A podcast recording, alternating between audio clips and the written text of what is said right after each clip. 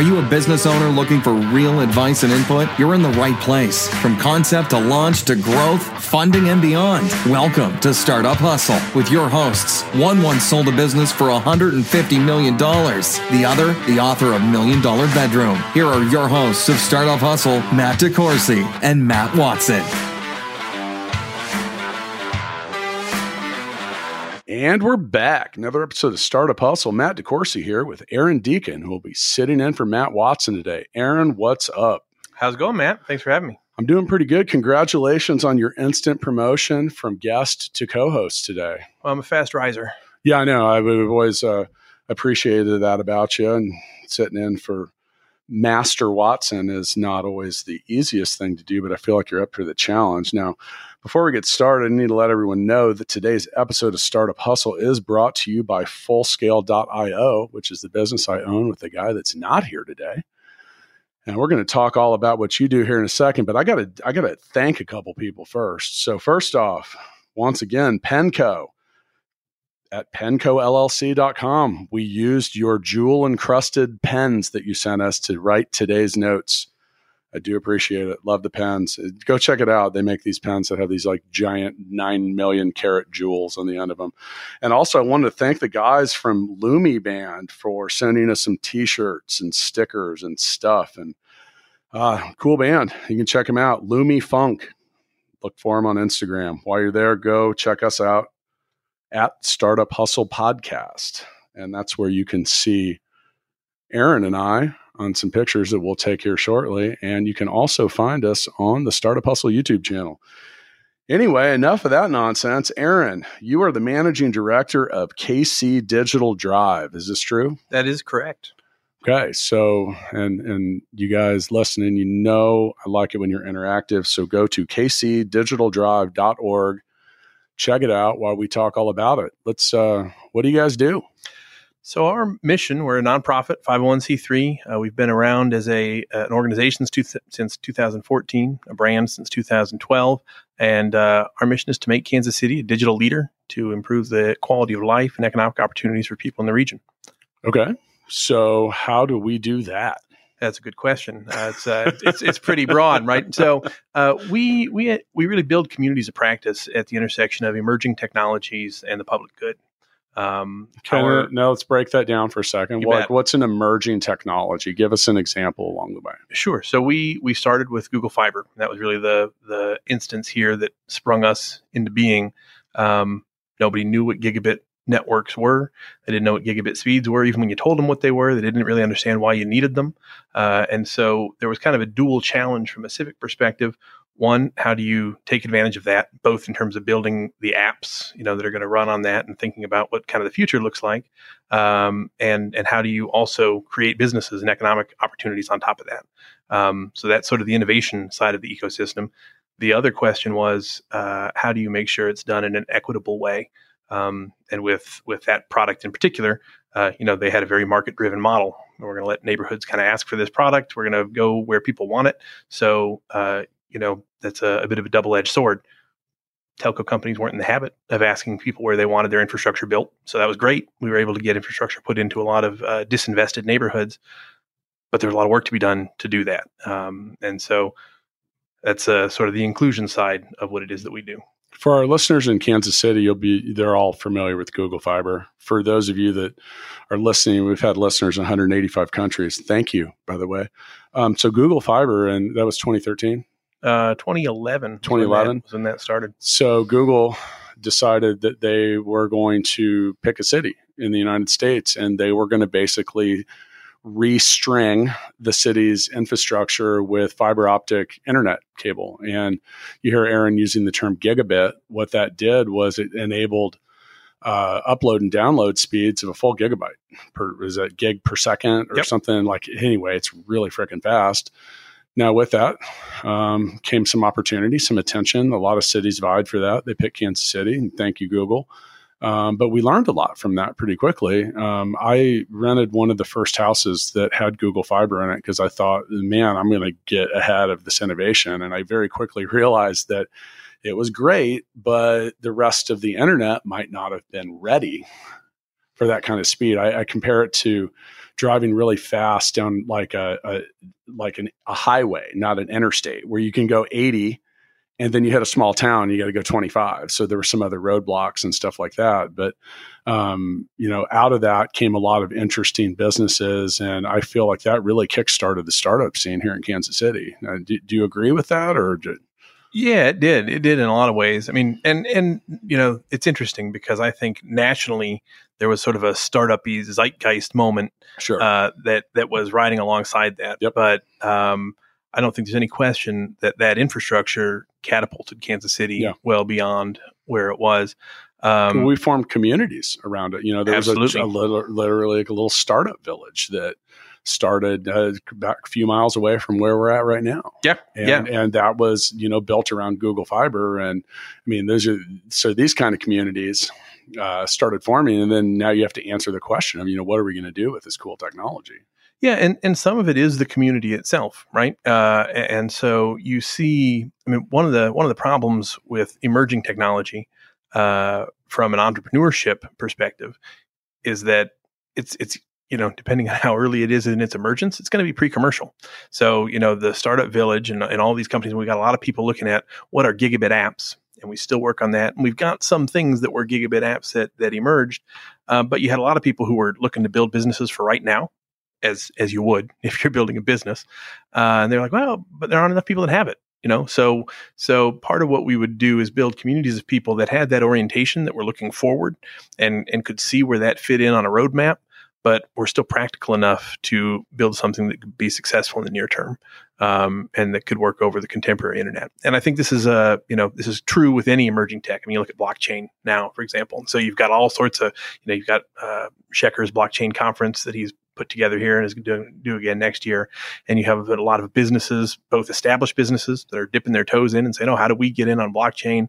Uh, you've got new startups that are that are forming around it, some of which have been successful, but in a lot of ways, people are still looking for the early use cases. So how do you sort of um, cross that bridge between uh, having the the wherewithal, the, bandwidth, as it were, to dip your toe into emerging technologies, uh, but but still have a product that's commercially viable in the near term. Is there a blanket answer for that? Like you mentioned, like how do you how do you bridge the gap, or how do you do certain things? I mean, I I, I believe the answer would probably be that it's different for every situation. But I mean, are there some are there some tried and true things that have to exist in all use cases?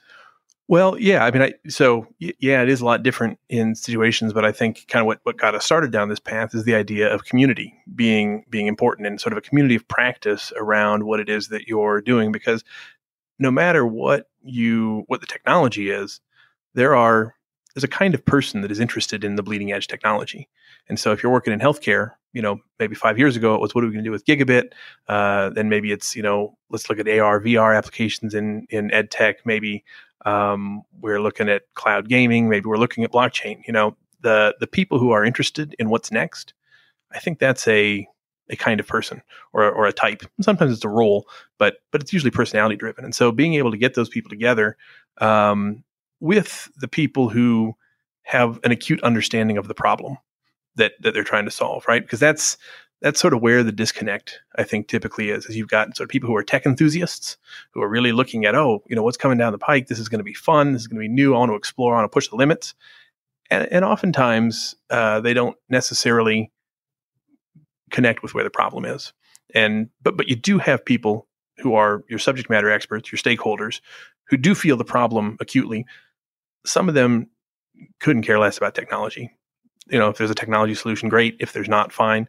But there's a subset of those people who understand the problem who are also technology enthusiasts. And so building those communities and having them together, whether it's a group of startups that live in, you know, uh, houses over a few square blocks that are excited about talking about those issues, or you know, whether it's more conventional meetings or meetups, um, having those communities in place means that you're well positioned to respond to a new technology that, that comes around uh, and you don't need to reinvent the wheel.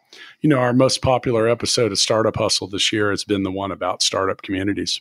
Oh, interesting. Yeah, and I don't. I, I, honestly don't know what's driving that. I don't know if people are just like literally searching that and finding it. But uh, and you know, and I know you know Adam Arredondo of the yep. K- KC Startup Foundation. He came in and was our guest, and we talked about that. And I'm a big advocate of the community thing because you know I go and uh, we sponsor the Startup Foundation and try to get involved with a bunch of different events and and do a lot of stuff. And you know, for those of you listening that are trying to figure out how to do whatever it is that you want to do go out and talk to people about it. Absolutely. You know, go out and go, go surround yourself by other people that are doing things that are the same but different, you know, and like and and it's it's a that communal aspect provides a lot of things that are important. A encouragement. Uh, B you I mean, there's, you know, I mentioned encouragement, but it also can provide some drive, you know, like, sure. like, like saying, Hey, like, let's, let's see what we can do. You, have a higher likelihood of meeting other people that want to participate. You know, you mentioned a community of innovation and and having people involved. Like, I mean, go find your next co-founder. Yep. Do a lot of different stuff. And then I think another thing that may be overlooked is sometimes, you know, one of the things that people the feedback we get about the show is they like hearing about failure and it makes them feel better like hey i'm not a loser like like here's someone that you know uh, you know we having like sandy kemper on who's may ha- may be the founder of Kansas City's next unicorn valuation company, and he's talking about all the things he failed at, and like you know, it's a lot easier to feel a little better about yourself. Like, hey, that's part of it, and that's that encouragement, and that like, hey, you know, you just got to kind of keep doing it. So, yeah, no, I think that's that's absolutely true. Um, having and and this, you know, the Startup Foundation does a great job. Uh, first of all, of of having that entrepreneurial support ecosystem. So that's uh, part of it. And I think what you know what Donald Hawkins is doing with KC yep. Collective, what KC SourceLink does, which is really entrepreneur focused. Yeah. I'm thinking about all the places on that journey. Um, Don, Don's a startup hustle alumnus, and let's pause and, and, mention what he's doing. So with KC Collective, he's Don's taken the effort to, well, a find a bunch of different, uh, you know, vendors basically that'll give you some, that'll hook you up with something for free. Yep.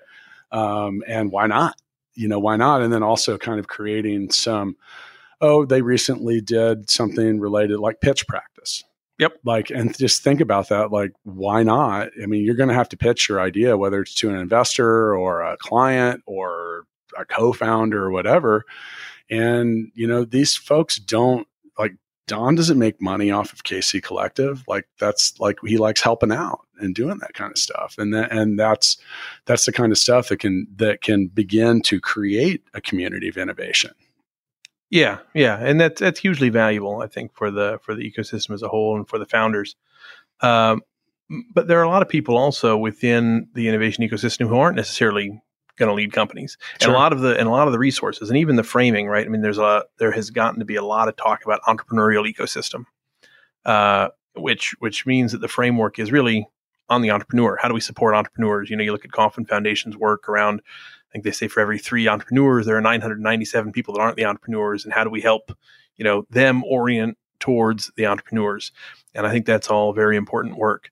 Um, but there are other ways I think of thinking about the innovation ecosystem where the entrepreneur plays a role towards towards outcomes. Um, but but there are other ways to support that ecosystem that aren't all focused sort of on supporting that particular kind of cog in the wheel, if that makes sense. What are a couple examples? Uh, so universities, uh, okay. you know, university, you know, university research. I mean, there's a ton of resources there, um, both in terms of kind of the the underlying foundational research that drives some of the innovation, um, and uh, and and so thinking about how you bring that in, uh, and, and, a couple examples, uh, you know, the the tech transfer programs at the universities, and then whiteboard to boardroom specifically that the Innovation Center runs. Right, that is okay. We've got all these professors who are coming up with IP. They don't care sometimes about commercializing it, or maybe they do and they just don't know how because it's not their skill set, or they're not incentivized within uh, within their organization to do that. But but that's a pretty important piece um, yeah. developing the, the intellectual capital. Um, so so that one kind of has has the university on one side and the entrepreneur on the other side. Uh, we uh, run a program here uh, called metro lab and this is part of a national program but we've uh, got the, the, the local metro lab partnership which puts university resources towards civic problems. Um, so metro lab nationally bills itself as tech transfer for the public sector uh, just came back from their national annual summit last week uh, in in Boulder, and that project is looking at the cities, local government, or local public facing institutions for problem sets that faculty can solve. So there was a um, uh, the National Science Foundation runs a grant program called Smart and Connected Communities, and it is a it's a really interesting program for NSF. I don't know how much you know about their grant making. Um, it's they're, they're very much about foundational basic research.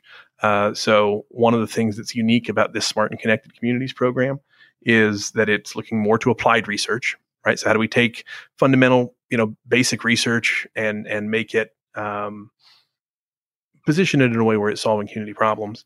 And it also is really looking to bring together technical kind of engineering research with social science research.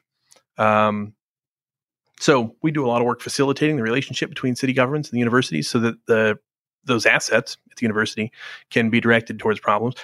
There may be companies that come out of that, and it's great to have entrepreneurs as part of that conversation. But it's different when your orientation is you know, maybe solving a city problem, maybe helping a university with their research project, maybe helping students in the class gain some real world experience and be part of a sort of practicum project. That's a different kind of outcome and orientation than, say, starting a business and figuring out what product market fit is and doing all the stuff that you would do, especially to to create a venture backed business. So let's talk about business creation for a second, because you mentioned something, you know, 10 minutes ago about uh, the difference between a now business and a future business. Yeah. And you know, there that's that's actually like a really great point. Um, recently, and I don't know what episode this it'll come out before this one, but we had we had a couple inventors in here, and uh, you know, one of the things about great inventors, and I, I cited some opinions, and I used uh, uh, uh Ray Kurzweil who's a very well known inventor. Mm-hmm. And Ray said, look, the, the most cutting edge inventors are, are thinking about what they want to build in 10 years, not next year. right. And that's the difference between a future business and a now business. For sure. And, you know, he's, and he's sitting there. Uh, there's a I don't know you can find it on Netflix. I think it's about singularity and like the bonding of man and machine and like how that's just really inevitable. And it's like kind of weird because you're like, oh, is that science fiction? It's almost like science now like it's getting there but you know they they, they use uh, principles like moore's law and different stuff to like say okay i can't build this now but i might be able to build it later right and by and if you aren't thinking about these that and what you want to do in 10 years and you're trying to do it on a year's notice i mean you might pull it off but there might be someone that is nine years ahead of you when it comes to thinking it out and getting it planned and doing stuff like that so now in Congress with what you're saying, like you, you also mentioned a, a, a professor. Well, it might have a great idea, but he, I mean, he's a professor. That's the kind of all he wants to do. And maybe there's someone out there that has a bigger interest in creating a business around it and doing stuff like that. So with your organ, so at, at um, uh, KC Digital Drive, and by the way, go to kcdigitaldrive.org to see more about what Aaron's doing. But how do you how do you help someone understand? Because it, it a, a, business that that has a better is be, is has a better timing for launch and well blockchain's a good example. I mean sure. six years ago was just too early for so many things and now everyone's blockchain blockchain blockchain. So how do you what are some tips that you can give our listeners or some input related to figuring out whether you have a now business or a future business or or if you can even get a business out of it at all? Find a user. Uh, it doesn't even have to be a customer um, and, and this kind of depends on where you are in the cycle and what you're. I mean, if you're if you are venture backed, you need to find a customer. Yeah. Uh, Which is a user of some sort, but yeah. Yeah, but but if you're not venture backed, or if you don't know yet if you're going to start a business, you're working on a side project, or you're a hobbyist, or you're interested, or you know you just you know maybe you, are dabbling in blockchain, or you've got a full time development job someplace else. You think this is interesting, you think you've got a great idea, and you start building it. And we see people come in all the time uh, and we've got we, we run a hack night every week code for kc which is part of the code for america network it's our brigade it's civic tech volunteers they build stuff for some local government but nonprofits and things like that and you've got information about those and links on your website absolutely yep. you can go yep. to kcdigitaldrive.org yep. uh, slash code for kc code for kc.org has its own site actually and you can see the projects that are in the pipeline uh, but we will get and have historically gotten people that come in and they either have built something or they pitch an idea and they're like, we think this is needed. We think this is needed out in the marketplace. Sometimes they'll get some people and they'll build it. And you're like, well, who's who's going to use it? Well, we're gonna we're gonna show it to them after we build it. Which you know you can do that, but if you get them in the room before you start building it, uh, you're going to be you're going to be closer. And similarly, and, and, there's reasons that's important because, and I've I've made this mistake myself, and um, a user will tell you what they really want, and if you don't have the actual users in that data, you're guessing. Yeah. And you're going to end up invariably building stuff that takes time, costs money, uh, takes focus away because you think you know exactly what that needs and then the users will tell you otherwise in a lot of cases. So right. don't don't sit on it and wait. That's why people say just let the baby be ugly, put it out there and see what people have to say about it. Yep. Yeah. yeah I mean and and so from a, you know, again that's that's if, if you're creating a business, I think the incentive is clear, right? Because you need in a business by its nature has customers, and that's what you're working towards. If you're a researcher, and really what, and you're, you know, just interested in knowledge for its own sake, and you are interested in uh, algorithms that allow you to do, you know, say video surveillance analytics and be able to tag things in real time. And that's a really interesting question to you. How do you have a video camera that's up? Maybe, you know, you've got a network of say 10 video cameras along a street and they're watching what's happening along the street and you'd like notifications for when certain things happen. So there's machine learning questions there. There's, you know, image recognition questions. There's stitching together video. There may be some network questions about how you combine all that video in one place on the back end. Like there's a lot of really technical stuff stuff there. And, you know, the, use case is going to have varying levels of motivation, right? And you know, so there could be somebody who's like, "Yeah, I really am trying to solve this problem through doing this," but probably if you're a, you know, uh, an engineering researcher, it's got a PhD in uh, machine learning or network analysis, things like that. Those questions uh, are the ones that that really motivate you, and that's not something that necessarily the somebody at the city or at the police department or at one of the storefronts who has the camera that's doing the video, they're probably not going to care about what your technical solution is. And they're probably not going to understand it, even if you explained it to them. They may care about what the use case is, about you if you can solve a problem. And so that's the kind of connection that um, that there's not necessarily an apparatus for when it's not. I mean, there's there's growing to be more. I mean, like you're forced to do that as a business um, and, and if you've got investors, they're going to say you need to do your product market fit, you need to go interview some customers, and you're either going to spend time for that or we're going to give you money to go do that because that's part of the, the business side of this. But if you're not necessarily working towards a business and you're just worried about the problem, either the technical problem or the social problem, that capacity is not always there and it's not easy to find. So that's part of the the gap that we try to fill as an organization. I think one thing that a lot of people don't understand or or they're just they haven't you know learned this yet is that there are investors that will actually give you small amounts of funding to go answer some of those questions sure. you just mentioned like okay we're interested in this but before we give you a check for $3 million we'd rather write one for 30k and yeah, figure yeah. it out now but think about that and this should be this should be very encouraging for those of you listening because by the way the first time i someone ran this by me i was like what but literally it's a, you can make your pitch saying hey i need i'm trying to raise $100000 so i can so i can define the total addressable market. I can define what the user needs are blah blah blah blah blah.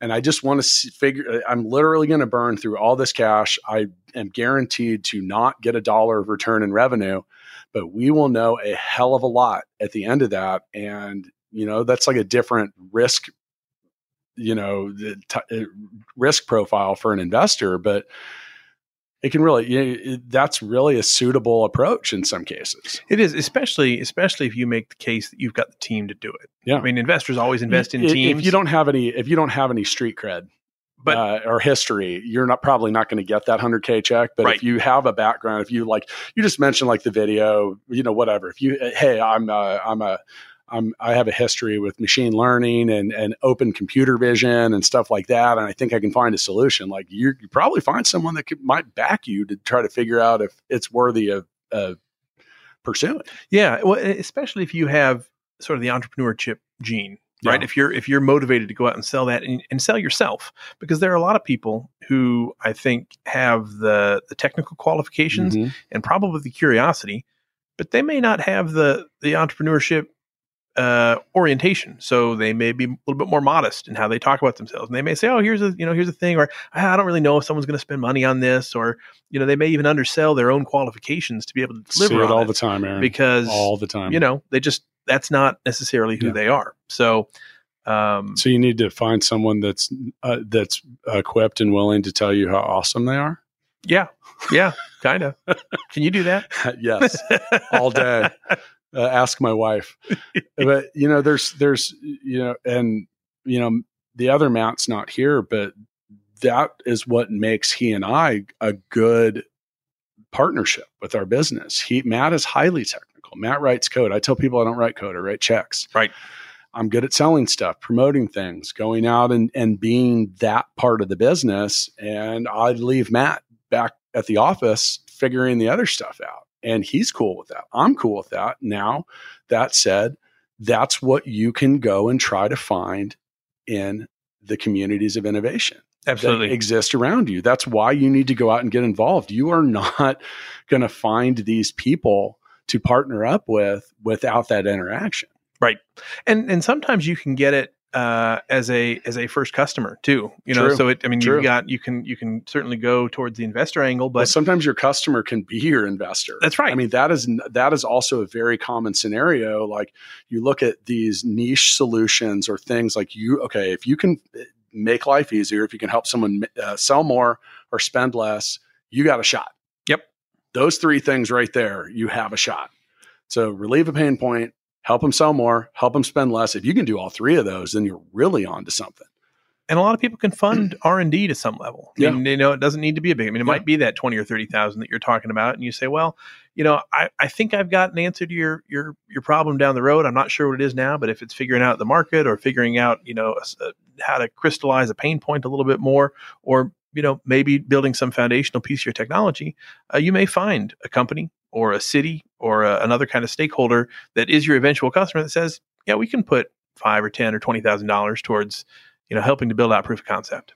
So, do you want to know what I think step one is in raising a million dollars for anything? Sure. You got to believe you can raise a million dollars for something. That's absolutely true. I know that sounds super simplistic, but like, think about that, people. Like, you're thinking, I need to do this, but do you really believe that you can do it? Because you talked about having that entrepreneur chip or that gene. Well, I got it, man, and, and I see it in my daughter already. And Oh, that's she's like fantastic. not even five yet. I saw it when she was three. she didn't want a dollhouse for Christmas. She wanted a lemonade stand. And I didn't like push that. It's like there, but with that, there's also this crazy sense of like self belief and like, you know, like you gotta, I mean, I wrote about it in one of my books. Like, there's a lot of people that are going to tell you no, that they're going to say, no, you'll never do it, blah, blah, blah, blah, blah. You got to kind of weed through whether they're right or wrong. Yep. And be a little crazy. Did you get a lemonade stand? Yeah. Oh, hell yeah. How much lemonade did she sell? She well, it was really funny because after that we set it up, and it took me forever to build. it took forever, but and I left my my uh, my my power like drill here at the office. oh, nice. And so I'm literally on Christmas Eve trying to put this thing together, and I'm like, "You got to be kidding!"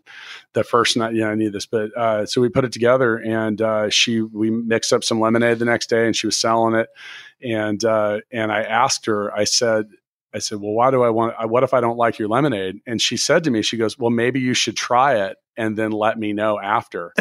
and I wanted to cry. I was like, "Oh my god, my my my my four year old just handled an objection and like yeah and then i asked if i could buy buy her a lemonade and she said yes but i'm just going to sell it after. Did you get her a nightgown that says "Always be closing"? I, I don't think i need to. I think she gets it. The, the sad thing was is sh- i also realized at that point that she knew more about selling than a lot of people that i see and I say that like you have to sell something eventually, people. Like right. you ta- everything we're talking about now, we're talking about digital transformation and innovation ecosystems and communities of innovation. Well, eventually it has to it has to monetize on some level. Now there are cases where that might not be the case, but it really still is. Like even if the government is your partner and you're getting grants, you talk about NSF and all these different things. Like, eh, they're. I mean, unless you're going to just like live for free somewhere, and do whatever. Like you got to have some resources, and that's that's where you have to figure that out. Yeah, there there needs to be a business model. You know, even in the nonprofit world, right? I mean, you you it may not be selling a product, uh, and it may not be purely profit driven, if you're doing work, you've got to be creating value, and it's Yeah. got to be value that that is compensated somewhere else in the value chain. Um, and and there are a lot of different ways that happens. So, I mean, that's part of the you know what's what's important too when you think about entrepreneurship again is not just and, and you see this in a lot of places but it's not just business creation it is helping people figure out business model Yep. and figuring out what that sort of value exchange model is in a lot of different contexts It's not, you know, so much of that stuff is really, I mean, 101 level course matter. You know, talking about, I mean, you have expenses, you have revenue, you have things that you need to plan for. And I see too many people fail when it comes to, you know, wait, they, it's, they wait too long. They wait too long to try to sell something, to try to find resources, and you die on the vine. Yeah. You die on the vine. So you, I mean, I'm sure you've seen that you get people that are like, uh, okay, how long till you're out of money? Six weeks. What are you doing about that? Well, we just started trying to find investors. All right, cool. Well, you're, you're getting a job or doing something because it just doesn't happen that fast. Yeah. So, all right. So with with KC Digital Drive, and we've talked a lot about all the things I just mentioned. Um, you know, one of the things I have in my notes here is talking about how you view opportunity. And I know we just talked about that, but do you find yourself in situations where you have to just be real honest with people sometimes? Like, hey, it's going to be a tough, tough, tough go at it? oh yeah yeah. I mean i think um uh you know we we, we try to be honest with people all the time and and pretty straightforward about what uh about what it is that they're facing about how you know what what their idea is and what their chances for success are. Um i, I think you know we are we're very much a network organization um and and so part of that is I think being really open to what people perceive as their own opportunity. Uh, so I'll definitely tell people, you know, I I get what you're saying. I think the problem that you're solving is real. I have no idea how you're going to do what it is that you're talking about. You know, your your go to market strategy doesn't make any sense to me. But you know, let me know how I can help. Let me know what sort of connections you need, and and let's you know let's see because a lot of what is required to make something successful is a person who's pursuing it, who's passionate about it, and who is willing to be a champion uh, for it, especially if they're coachable, right? So, so there can be somebody who's got a lot of passion around a certain problem, uh, and and mm, you know, it may not at all be clear that that they've got a, a way to get there, uh, but if they're genuine and they want to learn, and they're and they're skilled in in something, you know, they've got to have some some skills and, and competence uh, as well. But they can they can sort of create new opportunities, I think, out of that. Um, the other the other way that we think about opportunity is really is the flip side of risk um, especially from a civic technology perspective so when you think about our work as as emerging technologies and and a lot of the conversation especially from a you know from an innovation perspective and, and certainly in the startup world where there's a lot of hype and a lot of excitement and there's a lot of boosterism around sort of whatever's coming next like that is a very optimistic mindset towards towards opportunity uh, which is great. And like you really need to have that in an ecosystem. That is an essential component. Um, it's not always the most realistic, uh, which which is good. I mean, like it, that, that's that's that's uh, you know that's, that's part of the bargain, right? That's what you get when you get like the the hard charger who's really ambitious and excited about whatever the thing is that's coming next. Um, but you know, technology is is sort of morally neutral right? I mean, it helps us be more efficient at whatever it is that we're doing. And so, if we're not doing something that's that's great, or if we've got a system that's in place, and then we layer technology on top of it, it might, uh, you know, expand inequity, or it might further a system that's already doing something unjust. So we've got to be thinking about. Um, the opportunities that are in front of us with with both those things in mind and it's a tough balance to figure out sort of where sometimes to come down in, in terms of you know tolerating uh, the chance for things to go wrong so that you've got an open field for innovation uh, versus being thoughtful about what the the you know downside potential is So if you're if you happen to be watching on the Startup Hustle YouTube channel, you saw me doing a whole lot of head nodding there, and and can I have a, a, brief moment to weigh in on this because I think oh yeah I think that you I think you nailed it. I think the when you look at do you how do you view your opportunity?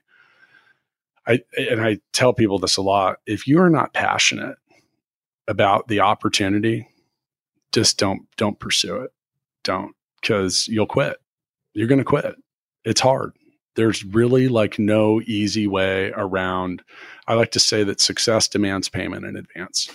and if you're not willing to write that check, and and there's very very little variance to this. Like that's kind of my personal tagline, and you know that that came with with my book Balance Me, and you know success demands payment in advance. So you got to pay up front. There's and you know people I'd say say prove that theory. I said well, you, it proves itself over and over again. You th- see people and you think they became an overnight success or like that the, I don't know, whoever was good right away. And once you get below the surface, you realize they probably put in a hell of a lot of time. They went through a lot of adversity. They did a lot of different things. So if you're not passionate about it, you're going to, it's going to eventually wear you down and you're going to quit. And another thing is, is, you know, passion's difficult to fake.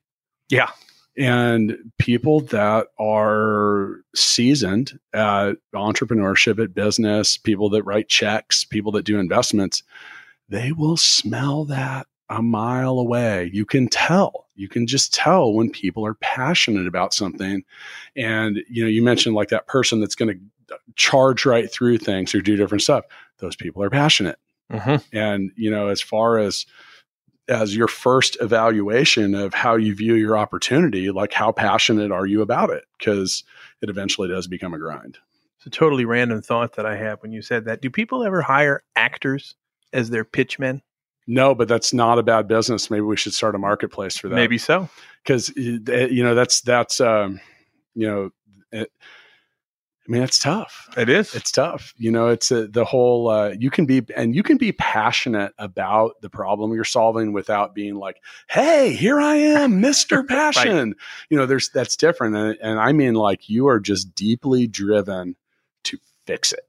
Yep. You know, and, and so often that, and that's that's where where business and entrepreneurship kind of become hard for some people because a lot of people started a business accidentally out of they had a passion to do something. Yep. And you know, maybe and maybe it wasn't necessarily to fix a problem. Maybe they had a passion as an artist or something like that. And now they're like, hey, this is what I really want to do. Oh, wait, there's a business component to that. And some people get kind of far down the line and they're like, oh shit, I don't know anything about the rest of this stuff. So what am I going to do? what am I going to do? well, I mean, and you can also there there's I think a, a, slightly different type that is also just passionate about winning. That's me, right? So yeah. so you I mean, and and you may or may not care one way or the other what problem it is that you're trying to solve. Uh, but you like solving problems and you like being the first to solve them and the best to solve them. Um, well, if I'm going to put my effort into it, I want to do it well. Yep. But I say no to so much stuff. I didn't always, but now I do. Well, prioritizing is important. Well, I mean, it, so recently uh, um, there's a, a, Netflix documentary about Bill Gates. Oh, okay. called In the Mind of Bill or something like that. And I've never really like been a big Bill Gates follower. I've just never really cared, you uh-huh. know. And but so much of of of you know I watched it and I was like, wow, you know, dude's like really doing a lot of stuff. But you know, it, it, this is one of the most successful, wealthiest, and smartest people out there. And like he even and he it, addresses pretty quickly. He's like, I have the exact same limitation that you do. I have 24 hours in a day. I can do X amount of stuff, and I have to choose what I want to do, who I want to do it with, and where my focus is going to be. And uh, um, you know, regardless of the passion that you have for solving, so where, what are you going to take on? What are you are you going to fix the big problem? Are you going to fix uh, different problems? And and uh, you know, you can get pretty sidetracked in a, in a hurry. I will say that Bill Gates has the capacity to outsource quite a bit more than sure. I do. Well, sure, yeah, yeah, right. I mean, it, I mean, some of the things that like uh, they were talking about, like, I mean, they are like they're really close to literally eradicating polio. In 2018, there were only 33 known cases of polio in the world, which is crazy. It is like, crazy. I mean, they're like one step away from that, and like, and then, then and you know then the next step of the documentary is they were after the um, the tsunami in Japan and the like Fukushima I think it was called the nuclear reactor uh-huh. like went ape shit and melted down. And he focused his attention on building getting to get they hadn't had any true innovation in nuclear power. Well that's a green solution but how do you do it and make it safe? So it's not going to go Chernobyl on us. Right. Which if you've seen that mini series on HBO. It is frightening. I did not ever realize like how totally screwed we almost were with that. you know, I was like, oh my god, this is like really bad, and and and, and we still might be. Who knows? Well, maybe, but you know, so you talk about like where you're going to focus your energy and where's your passion, and and you know, for him, it's not necessarily like it's just it's just interesting because uh, you know you look at people that uh, I don't know if you have sixty five billion dollars or whatever, like you also have every reason to not give a shit about so many other things, and you're like, you know what, I'm just gonna like buy islands and hang out on them and be left alone. And, yeah, I mean, you kind of do. I mean, you just think that that's not the way those those people are wired. Well, but, but that's my point. Is you're st- he's still right. solving problems right. and passionate about doing things and like has a genuine interest in. And you know, like the dude's been under a lot of scrutiny. Like he, they ask him about you know, like, hey, well, you may have farmed a monopoly and you know like, sure. and different stuff and and you know maybe not everything he did was within you know you talk about uh, moral neutrality well, I mean, they were kind of putting their foot on people's throats and saying, "See ya." You know, oh yeah, yeah. No, the, so, the actors aren't morally neutral. right, right. So you know, but but you know, back to the you know the subject is of taking on things that you're passionate about, and and now with that, you if you can find other people that are passionate about the same thing you are, now now you're building a, a tribe and yeah. you're getting people together, and that's back to this whole spirit of like communities of innovation and and so when when you're when you're viewing your opportunity, I think a very important question to ask is who else cares about this? Absolutely. And because here's I got bad news for you. If you're the only one, mm, yeah, good luck. Yeah, good luck. And there. And by the way, someone out there listening, you know who you are. There's something you give a shit about that no one else cares about, and you need to just give it up and go do something productive you know, so usually people that are the kind of probably in the ballpark of like sweating the small stuff, you know, like, right. I mean, put, focus that attention on something useful and make a difference. But, yeah. But yeah, but if you can find other people around you that are passionate, now you've got other people and, and, you know, two turns into four, turns into eight. Next thing you know, you, you might be able to get something done. Yep. I mean, whether it's a business or not, but that's that's where it all starts. Yeah, well, and that's kind of kind of the approach. It'll probably uh, uh, this episode will probably air after National Digital Inclusion Week, which is October 7th to 11th. But uh, when you when you look at sort of passionate communities of practice, um, digital inclusion, a- absolutely, okay, yeah. So so the Kansas City Coalition for Digital Inclusion uh, is a is a local group uh, that meets at the downtown branch of the Kansas City Public Library once a month, um, and has been meeting now for five or six years uh, around the the topic of digital equity and how we make sure that underserved communities get access to the same technologies that everybody else has. Um, and and that is a great example of it, the business case. There isn't always super clear. Sure, uh, but you've got passionate people um, who uh, are, are, passionate about a problem and have a group of like-minded people and have found a tribe that has been very supportive and has been able to lead to um, you know, an organization locally like Connecting for Good. Have you guys had them on your no on your? You ought to have Connecting for Good on um, because they are a a nonprofit startup. Uh, that's I think they started in 2012 maybe, um, and have built up an amazing national brand and program portfolio around delivering internet service, refurbishing com- computers, and delivering them to needy communities. Um, they do a ton of work in in digital skills delivery, uh, and then have started to form partnerships with um, uh, with, for example, uh, I think United Way doing you know tax prep, right? So it's not just access to technology and how do you use it, but okay, now we're going to start working on. Uh, you know, we've got all these every every tax season. You need people that need to come do their taxes. We have programs that help underserved communities do their taxes. Well, let's teach them how to use digital skills while we do that. Um, and so it's been. And it's that adage of teach a man to fish. Yeah, yeah, yeah. Uh, so it's a. I mean, that's a, a neat. Um, a, a really neat community, uh, and and there's a whole national community now. So National Digital Inclusion Alliance is the is the organization that has uh, networked together nationally communities like this in different cities. But when you start to look at the at the scale power of finding people that are passionate about what you're passionate about, it really gives you uh, a, a, ton of runway. Um, you know, Angela, who leads that national organization, is now meeting with senators and congressmen regularly and pushing, you know, policy agendas on a national level. And it's all because people who were active and passionate and doing something on the ground started to find each other and and build critical mass around their topic. Back to the tribe. That's right. I like to say, I, I like to say, you know, your, your tribe is your vibe. I mean, it's a, it's a really interesting. I'm, I'm completely fascinated with the the whole subject of tribe building. And by the way, a little, I don't do book recommendations very often, but Seth Godin wrote a great book called Tribes. Oh, cool. And uh, just for the power of like, if you're trying to build something, you know, like whatever it is that you're trying to do, if you can find people that are passionate about it, you can form a community. And if in the concept of tribe building, you want to create as much value in the interaction that they get with each other as they do with the cause or your product or whatever it is that you're doing. And uh, he immediately, this is a weird example on an entrepreneurship uh, podcast, but he uses the example of the Grateful Dead.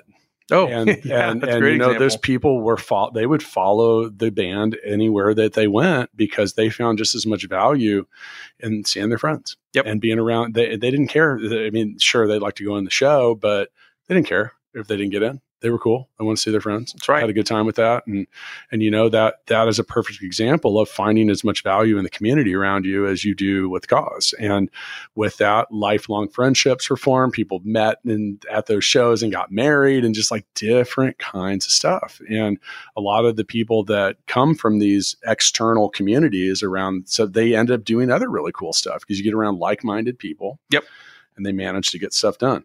So if you're out there listening, make sure to go to kcdigitaldrive.org. If you're trying to innovate something, we might be able to help. Maybe so, maybe not, but go to fullscale.io, see what Matt Watson and I do. While you're on the internet, if you could stop by at Instagram and check us out at, at Startup Hustle Podcast, or maybe go become a subscriber at the somewhat new YouTube channel. You can also verify that I do, in fact, have a face made for radio when you're when you're there. So, uh, trying to do the best we can to uh, um, continue to to get the word out in the entrepreneur community. So, um, as we round things out, Aaron, is there is there a last statement or anything you'd like to to leave the startup hustle nation with when it comes to get anything? Gosh. Give, give, you a true freestyle here. and, and, you were great at, at, following the lead, and now you got to figure it out. But no, I mean, anything you'd like to say, or, or pitch, or push, or direct people to, go go for it. So you know, I would just encourage, and I don't know what what percentage your of your well, I, am not going to put you on the spot with that. Of so listeners are here in yeah, Kansas City. Yeah. Um, it's it's I don't know, but uh, we have more listeners outside of Kansas City than in Kansas City, and we got a lot of listeners in Kansas City. So I would say for for people not here and people who are here, you can look us up and you can find us. If you're not, uh, look for uh, the the stakeholders in your local ecosystem who yep. are interested. Uh, you know, one, go to a startup event. You know, look at your entrepreneurship community. But you're probably already there. If you're if you're entrepreneurship motivated, you're going to be looking at Meetup or trying to figure out where the entrepreneurs get together but go and look at some of the other folks who are interested in innovation uh, and who are using technology to try to solve problems and see if there are ways to get involved. Uh, I think there's benefit uh, potentially for your community, but also for your business. You can get involved and and and forge relationships uh, that that I think are going to be really beneficial, mutually beneficial. Um, by and, those aren't always instant. No, and, yeah. and they're not always apparent. There's yeah. you, you, sometimes have to do a little bit more searching to those. Uh, or for those rather if if what your kind of main focus is is, is entrepreneurship.